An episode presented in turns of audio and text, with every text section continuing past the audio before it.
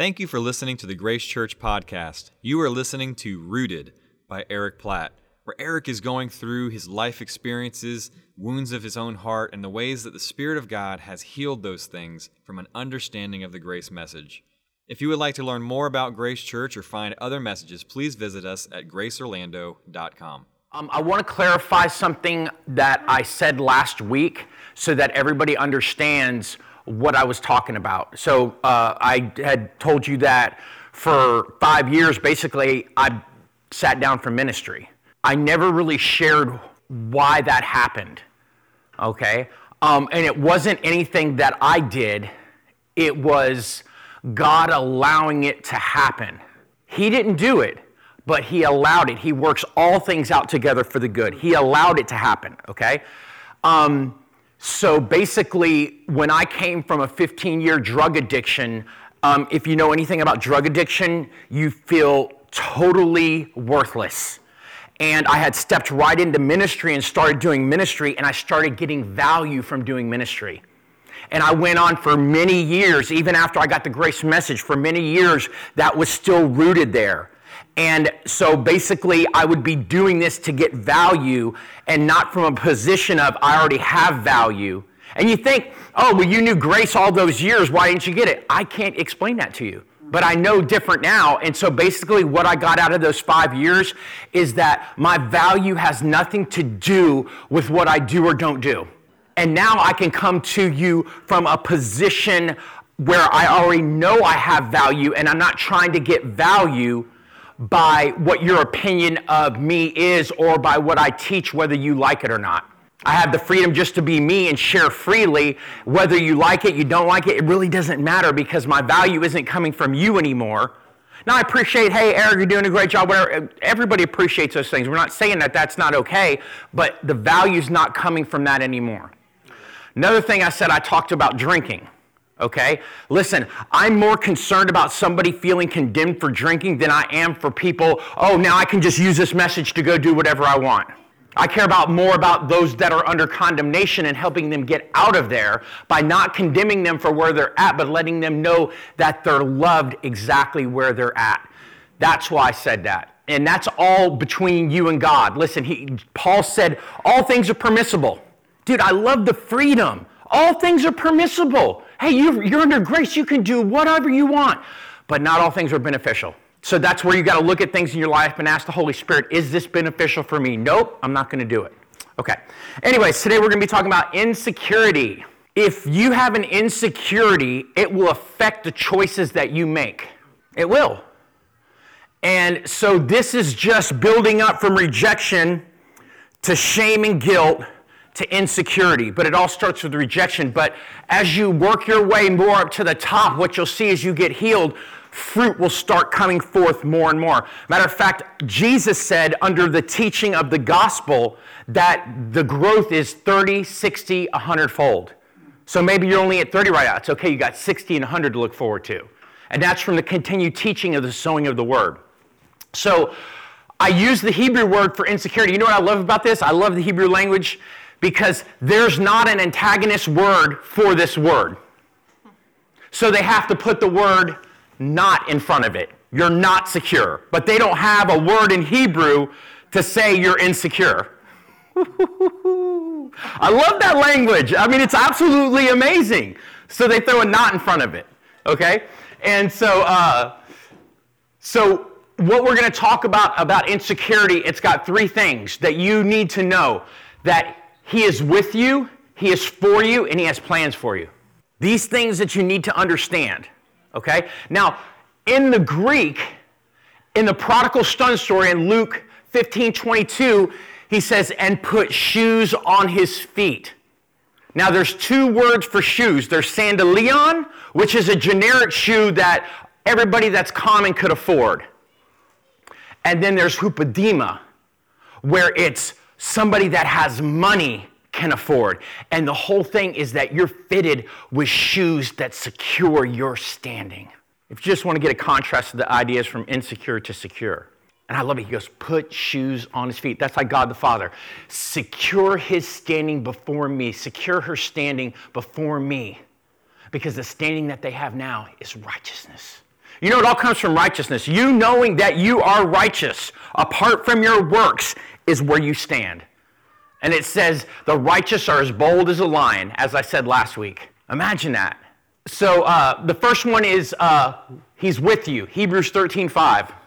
Let your conduct be without covetousness. Be content with such things as you had, for He Himself has said, I will not leave you nor forsake you. Now, what I love about this, if you read the Amplified, it brings out the Greek. The double negative ume is mentioned four times three in the beginning and one at the end. So, this is how it would sound I will not, I will not, I will not leave you nor forsake you, I will not. So, now we're going to demonstrate this. Okay? I need four of my big guys to come up here. I'll be one of them, so just give me three. Okay, so now, now listen. In the Greek, when it says, I won't leave you nor forsake you, Leave means abandon. Forsake means to relax my hold on you. Listen, you're not holding on to God. That whole doctrine of talking about holding on to God, that's not grace. He says, I will not relax my hold on you. Okay? Everybody grab a leg and grab, you guys, come on. It's okay. It's my wife. You can grab her. Okay? Somebody grab her arms. arms. There you go. Okay, now, Kim, with all your might, try to get away. Go, mini me, go! Okay, stop. Yeah. All right, you guys can sit down. Thank you. All right, so the whole point is if she can't get away from four mere men, how are any of us ever going to get out of the grasp of God? You know it says that He puts us in the palm of His Father's hand? This is what Jesus said. And it says no one can snatch them out of it. You can't take yourself out of there, and no one else can take you out of there.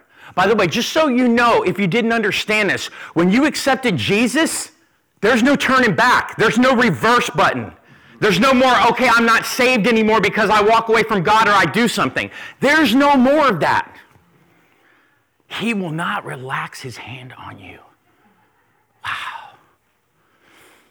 Okay. For me, Romans 8 31 32. What shall we say to these things? And he gives this whole premises starting in Romans 1 that there's no more condemnation and just keeps coming and coming and coming and coming with all this amazing news. I mean, you know, God's for, uh, uh, uh, he works all things out together for the good, all these things. And then he says, What should we say to these things? If God is for us, who can be against us? That word who is the Greek word tis. It can also mean what can be against us. So that could be like, you know, a, a, a sickness in your body, could be a whole bunch of different things. Who or what can be against us? And then it gives the clincher.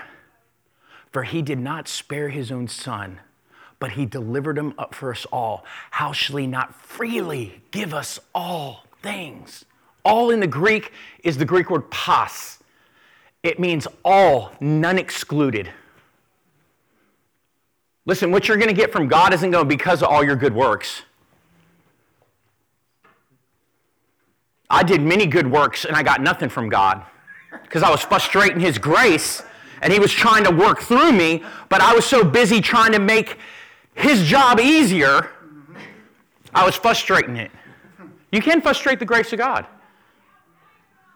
And so uh, the word that I love spare. He did not spare. The word spare, by the way, just so you know, the book of Romans is the last book that the Apostle Paul wrote. It was the last one. So, Holy Spirit seemed deemed to put it on the first one. Because it's Romans, and then he goes in 1st, 2nd Corinthians, and so on and so forth. Okay? So, he had learned something by the end of his life, and he put it into that book of Romans Okay? And what he said is he says he did not spare. This is all legal terminology, judicial courtroom terminology.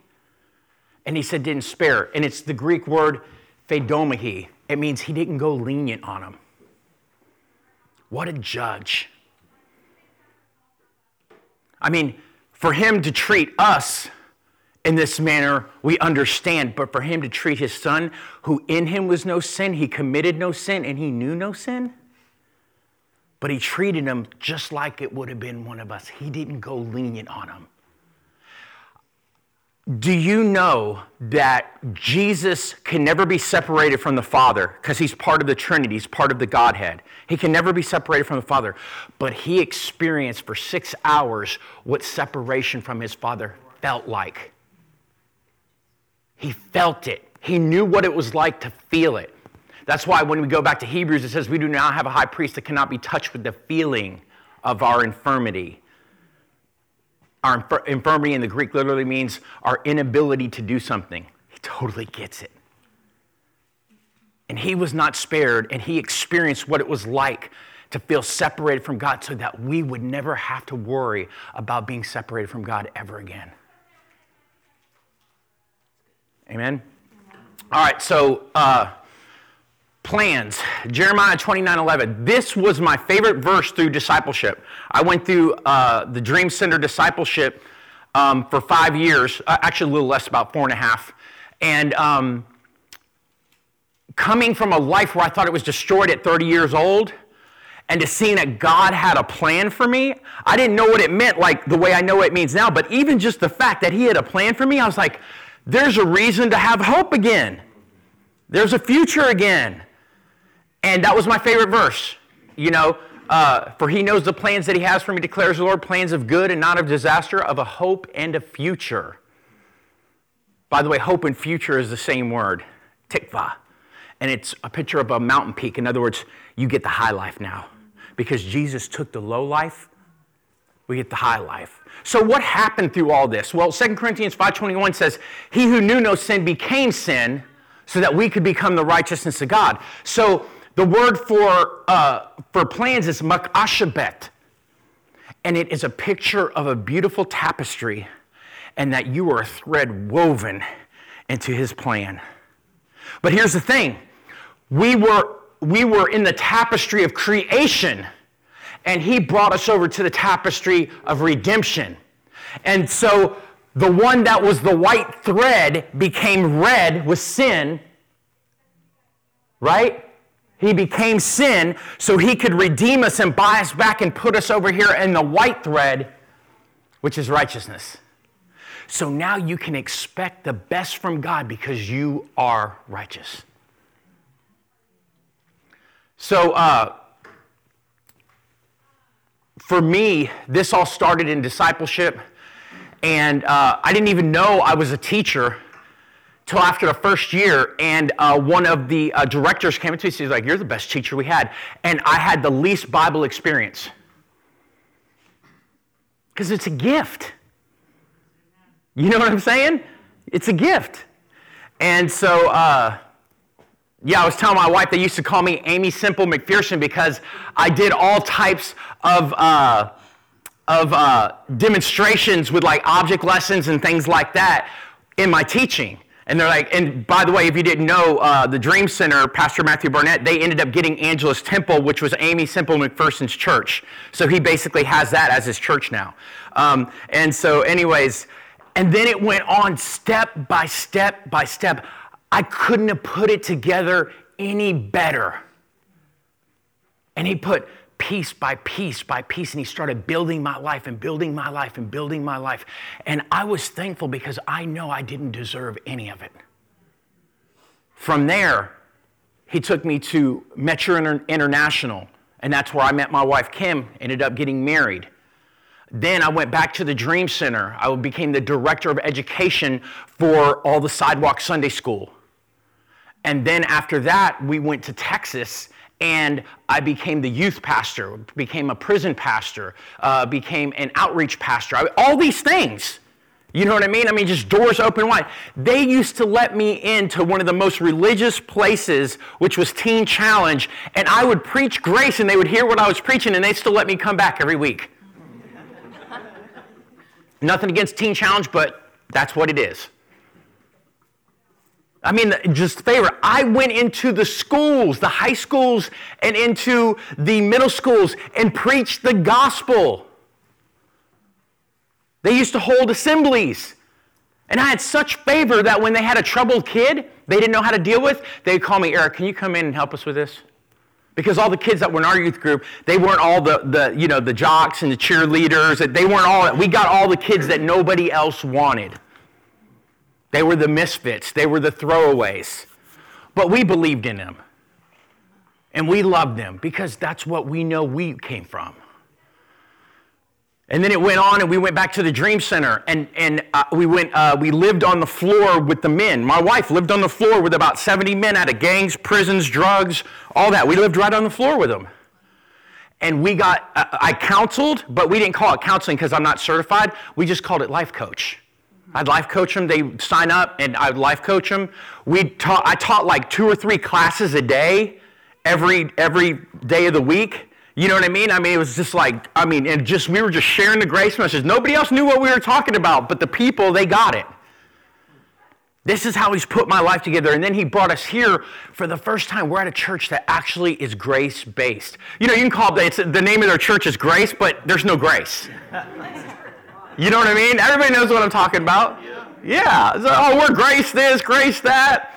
I went to one church when we lived in Tampa, and um, it sounded good, but something didn't sit right. You know that little feeling on the inside that some the words sounded right, but there was just something missing. So I went to their Wednesday night Bible study. And I just sat and I listened, and I was like, you got to be kidding me. To even put the name Grace in your church, and I won't name the church because I, I just don't want to call them out like that. But, anyways, I, I, I asked some questions after the Bible study. And um, they didn't believe that there was ever a fall.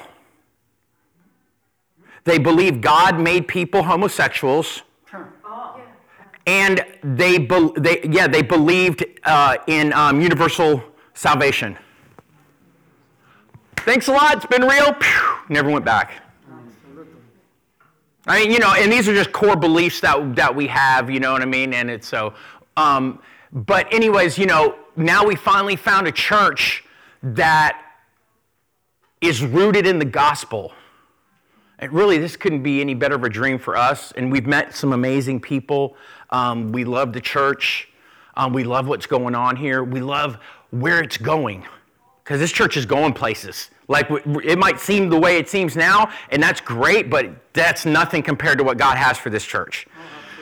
And so, anyways, now I wanted to give you a story, as I always do in, uh, in the Bible. We're going to talk about Gideon. Gideon in Hebrew means warrior. Gideon didn't see himself as a warrior, did he? So, uh, basically the angel or Jesus, whichever you want. I'm not going to argue whether it's pre incarnate Jesus or it's one of the archangels. I'm not here to argue that point with you because we could debate about that all day long. So we'll just leave that alone. Said, God is with you, mighty man of valor. That was his opening statement. God is with you, mighty man of valor. And you know what his response was? If God is with us, why? Is this all happening? See, you might be in a place in your life right now that this is where you're at and this is where your story's at, and you're asking why. I mean, I know the grace message, like, I, I don't see anything, you know, there's anything else I can do, you know, whatever, and you're, and you're questioning.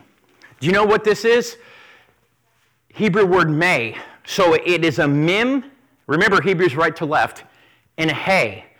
Mim is a picture of ways that represent chaos.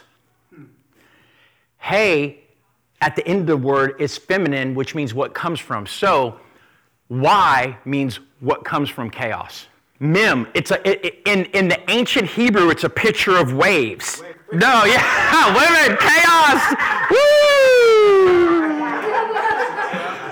It's funny, all the married men are looking down like, hey, no, nothing to talk about. I don't know nothing about that. So, mem represents chaos, and hey, in, at the end of a word, is feminine. It means what comes from chaos. So my wife's going to share a testimony, um, and you know I, I've just seen things happen, and it's like these things ought not to be so, and you're like, why? Can I tell you? There's a chance that you're never going to understand on this side of heaven. And you don't need to understand because in the end, you revert back to He's good. He's good. He's good, he's good, he's good. And even situations and people that look hopeless, let me tell you what, Jesus has the last word. He has the last word. Amen? Um, so, uh, yeah, so basically, that was the thing. Now, there's a whole lot in this story. I wrote it down. It's between Judges 6 1 and 725. I'm not going through the whole story, okay? But I'm going to go through the fleece part, okay? Um, and so, fleece, it's so funny. This is a perfect example of how people take one word out of the Bible and make a whole doctrine around it. Listen, you do not need to do a fleece for God, He speaks to you on the inside. You don't need to have anything demonstrated on the outside for you. Now, if something happens, that's great, but you don't need to stick it. God never condoned it. He just went ahead with what, you know, with whatever Gideon wanted. And Gideon's, Gideon's the one that proposed the fleece. Okay, so anyways, I don't want anybody leaving here. Oh, I need to set a fleece out to make sure is this the man for me, or do I need to do this, or do I need? No, he speaks to you on the inside. The Holy Spirit lives in you. You were sealed with the Holy Spirit unto the day of redemption, and He will abide with you forever. He's the one, and He'll teach you all things. Oof. So, uh, fleece comes from a sacrificial animal that's been shaved, and they make it into a fleece.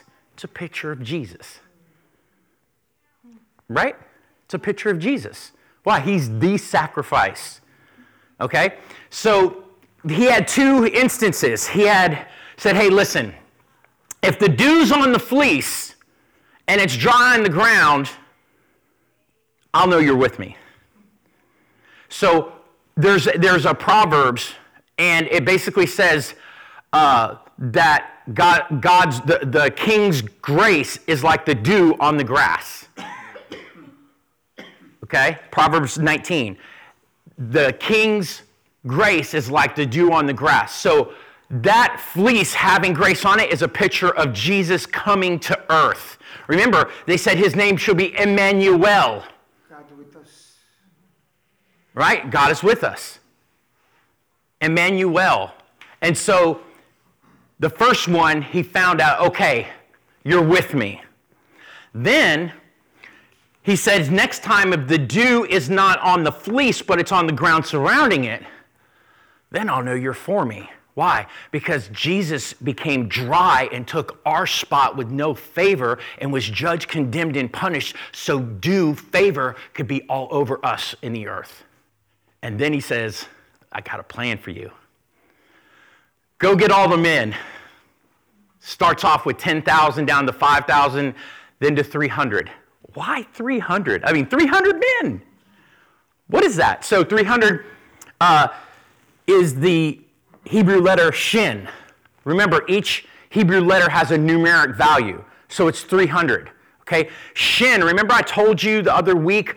Uh, anybody know what a mezuzah is? So Jewish people leave it on the corner of their door okay? And it's got the Shema in it, which is the most holiest prayer. And every time they go in and out, they're reminded of it and they recite it. On it is a shin, which represents El Shaddai. So 300 represents El Shaddai, God Almighty. Hey, listen, the next part is for all of us. Not that all this stuff isn't, but you really got to listen to this next part. So then, when time came for war, they had trumpets. The 300 had trumpets, which is the Hebrew word shofar, which comes from the death of a male ram. And when you blow through it, you're declaring the gospel. And you know what happens when they blew through? They didn't, they didn't fight at all. All they did was blow through the trumpets. And what happened? Each Midianite turned on its person next to them and they all killed each other off. See, by the preaching of the gospel of the too good to be true news is what destroys the enemy in your life, not you trying to fight the enemy. Like I told you, sit under the teaching of grace all the time. All the time. All the time. You're like, Eric, I don't see you doing anything. Keep doing it. Like I shared a testimony, ever since I worked the one job that I do at the country club, I listen to the same thing. Same number, number on the CD every time I go to work. And guess what? Now that I have deliverance in that area just from listening all the time on a regular basis. You know what I mean? And that's how powerful the gospel is. And that what, that's what a picture of the gospel is. Like Gideon, you have your 300 and you're not even going to need to fight. All you're going to have to do is blow through a shofar. and proclaim the good news. The same thing happened with the walls of Jericho. Just in case you go back and study, it's the same situation. God seemed to have a pattern to doing these type of things. So guess what? As somebody's blowing it and you're hearing it, and as you're blowing it and you're hearing it, guess what? Things are happening. God is behind the scenes, taking and working it all together for your good. So why? So that you will be a trophy of His grace for the world to see. Because I've heard this, and I still deem it true today that the most Jesus as anybody's going to see is you. And that's not for you, oh, I got to be perfect and show off everything. No. You know what? If you blow it and you go back and ask for forgiveness, dude, that's like Jesus. Why? Because it's like people don't do that. We just got ran off the road right out here in the front of the thing, and the lady looked at us, and we know we were in the right lane, and she ran us off the road, and then, oh, it's all your fault. So we didn't chase her down and beat her up. See? We're acting like Jesus. Woohoo! Uh, anyways, um, Kim, why don't you come up and pray, and then we're gonna. I give you some time for your testimony so you could share it. Where I first learned this, um, the Hebrew word for why, and um, I just want to clarify for myself that doesn't mean you can't talk to God and be real, because you can be real and ask God and talk. We go through because we can be real with Jesus, right? We can talk about whatever we're going through. So, but it's living in a constant state of why. And I have a testimony. Um, about six years ago, I lost my sister to addiction. Um, it's a phone call you never want to get, and um, my sister was my best friend, and so at that time, I was asking God why. Because I, I, had, we had worked with men and women with addiction. We'd seen them delivered. We'd seen them almost die of overdose and come back why my sister, God? You know, everybody have questions about why God. You see other people being blessed and like, where's my blessing? And so I was kind of living in that state of why, and I got a hold of a book, and I'm sure there's mixture in it now, but this particular book was uh, a lady that had lost her child. And she believed in the healing. She had prayed. She'd even had Benny Hinn himself come pray for her daughter, and yet she still lost her daughter to brain cancer. And at that time, that book just ministered to me because she realized she was living in that state, living in it every day. And, and finally, the Holy Spirit just told her, There's no way I could answer you right now today, and it would never, you'd never get it. You'd never, you know. And I'm not saying God took her daughter and God took my sister, anything like that. There's some things we just will not even be able to understand until we're over with Jesus in heaven and you get back beside and you see. And so at that point, the Holy Spirit just allowed me to release that question of why did she go, God? She had young children, um, just that why. And I remember at that point just the healing that came of knowing, I got you. I got you. It's going to be okay. You may not understand this, you may not see this, but His presence in that moment in time became so real that it just washed away the whys. And, and, and, um, and standing now today, we, we miss my sister. We love her. We're going to believe to start a rehab in honor of her. But I know now I can still pray for people and see them free from addiction. Mm-hmm. Just like if it just, she pr- continued to pray for people to be healed, even though her daughter wasn't.